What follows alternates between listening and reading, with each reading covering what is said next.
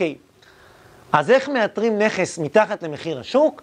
קודם כל, משא ומתן יעיל מאוד יכול לעזור לנו. במידה ובעצם השגנו איזה קלף, או שאנחנו מבינים למשל, אנחנו נותנים לדוגמה, אה, שאני עושה חקר שוק ומבין את המחירים באזור, ומציג את זה בעצם למוכר בצורה רצינית, משא ומתן יעיל וקשוח יכול בעצם להביא למחיר יותר טוב. עוד משהו שיכול לעזור, במידה ואנחנו מייתרים שם איזושהי מצוקה כלכלית, זה מאוד קשור גם בפשיטת רגל. יכול להיות שבאמת אם התרנו איזה מישהו שיש לו מצוקה כלכלית, אז באמת הוא חייב את הכסף, לכן אם נציע מחיר, גם אם הוא מאוד אטרקטיבי מבחינתנו, יכול להיות שהוא יצטרך להסכים לזה, אין מה לעשות, כי הוא חייב את הכסף, הוא חייב את, בעצם את המזומן. עוד משהו שמאוד יכול לעזור זה בעצם נכסים שאנחנו מוצאים אותם והם בירושה. כמובן מאוד חשוב לראות שכל התהליך של היורשים נגמר וכל הצווי ירושה והם מוכנים כבר לבצע עסקה. אפשר לקבל מחירים מאוד מאוד טובים או למצוא עסקאות אטרקטיביות. למה? כי בוא נגיד אם יש לנו לדוגמה, לצורך מספרי, עשרה יורשים, ולכל יורש אני אומר, אני רק מוריד עשרת אלפים שקל, אז בטוטל אני קיבלתי הנחה של מאה אלף שקל, אבל יכול להיות שכל יורש אמר, לא אכפת לי לוותר על העשר אלף, העיקר שהעסקה תקרה מהר, אבל מתוך כל העשרה יורשים, ההצעה שלי הייתה מאה אלף שקל פחות, שזה הנחה משמעותית לכל דבר ועניין. בעיות משפטיות, אני מאוד מאוד מאוד נזהר במה שאני אומר, זה בעיות שאתם יכולים לפתור. תשימו לב, זה לא כל בעיה, כי יש בעיות שעולות הרבה כסף לפתור אותן.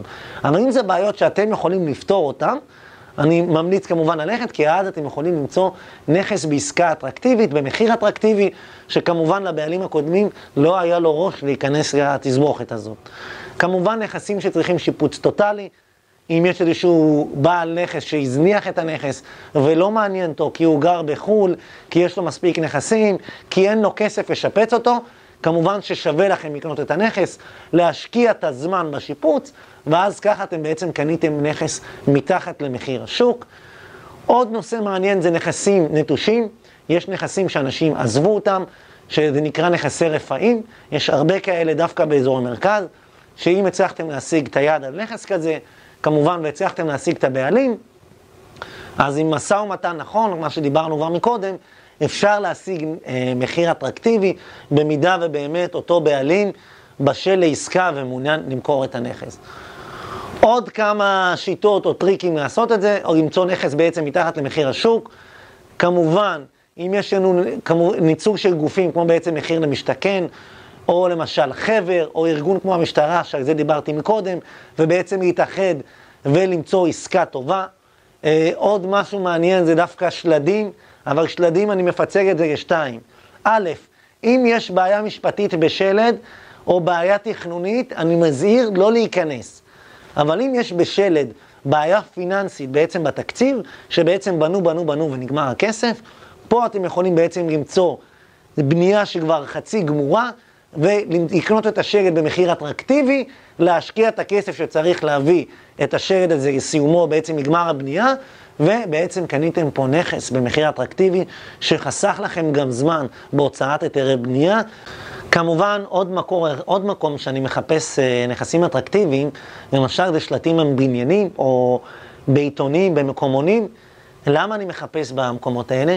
לפעמים אנשים שלא כל כך מעורבים באינטרנט, או מודעים לכלים שהאינטרנט היום יכול לתת, אם זה בהערכת שווי, ואם זה הבנת המחיר של השכונה והעיר שלך, הם מציעים לפעמים מחירים מתחת למחיר השוק, והם בעצם מובילים אותי להצעות אטרקטיביות. בדרך כלל אני רואה את זה או במקומון, או באיזשהו שלט על הבניין, או בעצם ביותר אנשים מהדור הישן.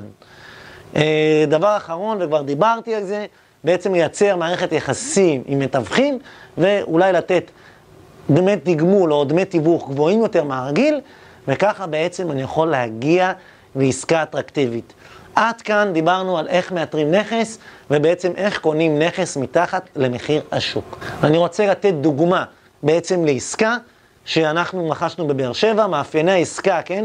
קנייה מתחת למחיר השוק, כי המוכר בעצם היה זקוק לכסף, כי הוא עבר לחו"ל.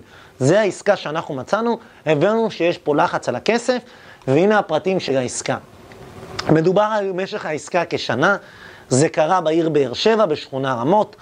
שווי שוק של הנכס היה 800 אלף שקל, אנחנו רכשנו אותו ב-700 אלף שקל, ומיד לאחר מכן הזכרנו אותו ב-3,150, וכעבור שנה מכרנו את הנכס ב-900 אלף שקל.